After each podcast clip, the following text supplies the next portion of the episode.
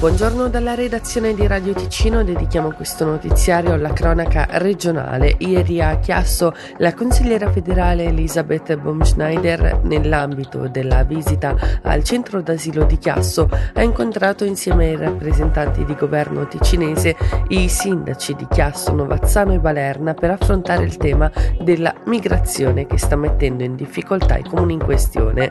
Sentiamo il sindaco di Chiasso, Bruno Arrigoni. È sicuramente positivo che la consigliera federale è venuta a Chiasso. Risposte complete sapevamo che è difficile averle già oggi, però si è discusso dei temi principali in modo molto franco e diretto. La consigliera federale mi sembra che abbia recepito un po' il messaggio. Di sua iniziativa ci ha detto così che verrà ancora verso la fine di gennaio. Queste settimane ci aspettiamo delle misure per migliorare la sicurezza. Un altro punto per noi fondamentale è di poter diminuire il numero degli asilanti presenti sul nostro piccolo territorio, quello che noi richiediamo è che vengano diluiti su un territorio più grande. A Mendrisio di oltre 3 milioni e mezzo di franchi il disavanzo preventivato per il 2024 dal comune, cifra in netto peggioramento rispetto al passato a causa di fattori generali come l'inflazione, ma soprattutto è stato spiegato a causa di spese per la terza età tra case anziani e cure a domicilio cresciute di 1 milione e 200 mila franchi.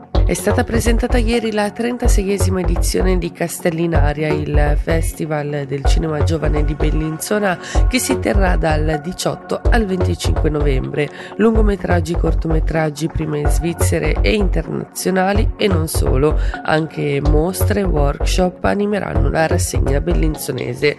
Tra i tanti nomi spicca quello dell'attore comico italiano Claudio Bisio, qui al debutto alla regia con un film giudicato quale il più sorprendente sorprendente dal direttore artistico Giancarlo Zappoli che da Claudio Bisio da stereotipo ti puoi aspettare Zelig, ti puoi aspettare il comico che si diverte, sì, che, che, fa un divertimento che ha una sostanza, ma comunque che si diverte. In questo film ci si diverte anche, ma la storia però è una storia estremamente profonda e già il titolo, l'ultima volta che siamo stati bambini, vuol dire che da allora, da quel momento, ambientato nell'Italia della seconda guerra mondiale, nel momento in cui avviene il rastrellamento degli ebrei nel ghetto di Roma, eh, vuol dire che qualcosa è cambiato e non è cambiato per un motivo di poco conto.